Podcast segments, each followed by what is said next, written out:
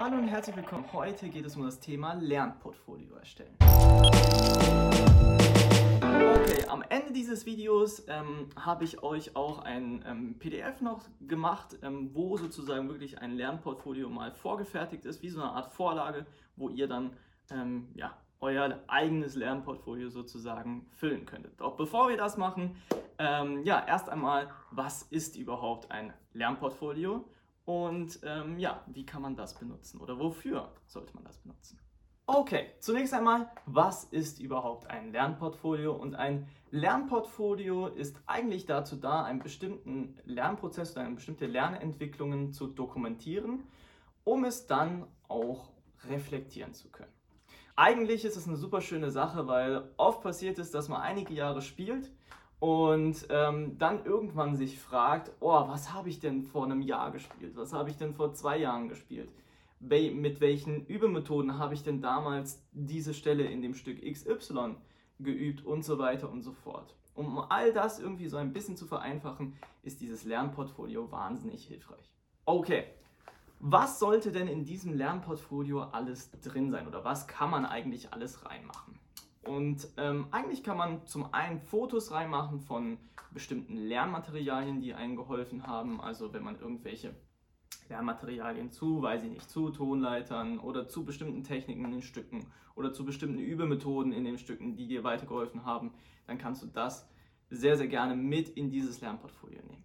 Außerdem ist natürlich auch eine gute Sache, wenn man die Partituren der Stücke, die man gespielt hat, mit auch in dieses Lernportfolio nimmt. Weil wenn man zum Beispiel ähm, eine Zeit lang nicht mehr dieses Stück gespielt hat, sagen wir mal, man hat in Jahr 2 seiner ähm, Klavierlaufbahn zum Beispiel ein Stück X gespielt und jetzt drei Jahre später ähm, hat man wieder Lust, irgendwie dieses Stück wieder aufzugreifen, hat man sofort die richtige Partitur auf Knopfdruck bereit und ähm, kann wieder darauf zugreifen.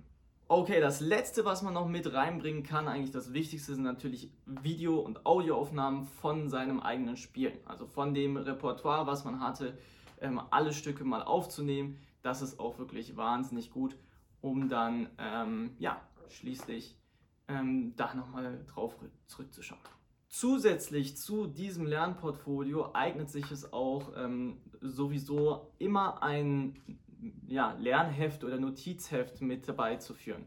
Und ähm, wo man eben alles Wichtige aus jeder Stunde irgendwie einträgt, ähm, kann man natürlich auch mit, mit Datum machen und alles, ähm, wo man das ganze Gelernte sozusagen von Klavierstunde zu Klavierstunde aufschreiben. Doch jetzt schauen wir uns erstmal an, wie so ein Lernportfolio dann tatsächlich aussehen kann. Ich habe für euch noch ein Lernportfolio sozusagen als Vorlage erstellt, das ihr dann gerne nutzen könnt, um euer eigenes Lernportfolio zu machen. Und das schauen wir uns jetzt mal an, wie das aussieht. Ähm, ja, erstmal haben wir hier so ein Deckblatt. Ähm, genau, da steht eben drauf, Lernportfolio, da kann man auch seinen Namen drunter schreiben, wenn man möchte. Und hier kommen wir eigentlich zum Kern der ganzen Sache.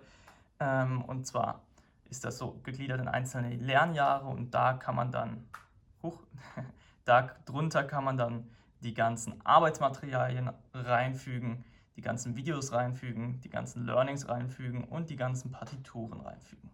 Okay, das war's von diesem Video und ich wünsche euch viel Spaß beim Führen eures eigenen Lernportfolios und ihr könnt gerne diese Vorlage benutzen, die, wir euch, die ich gerade gezeigt habe.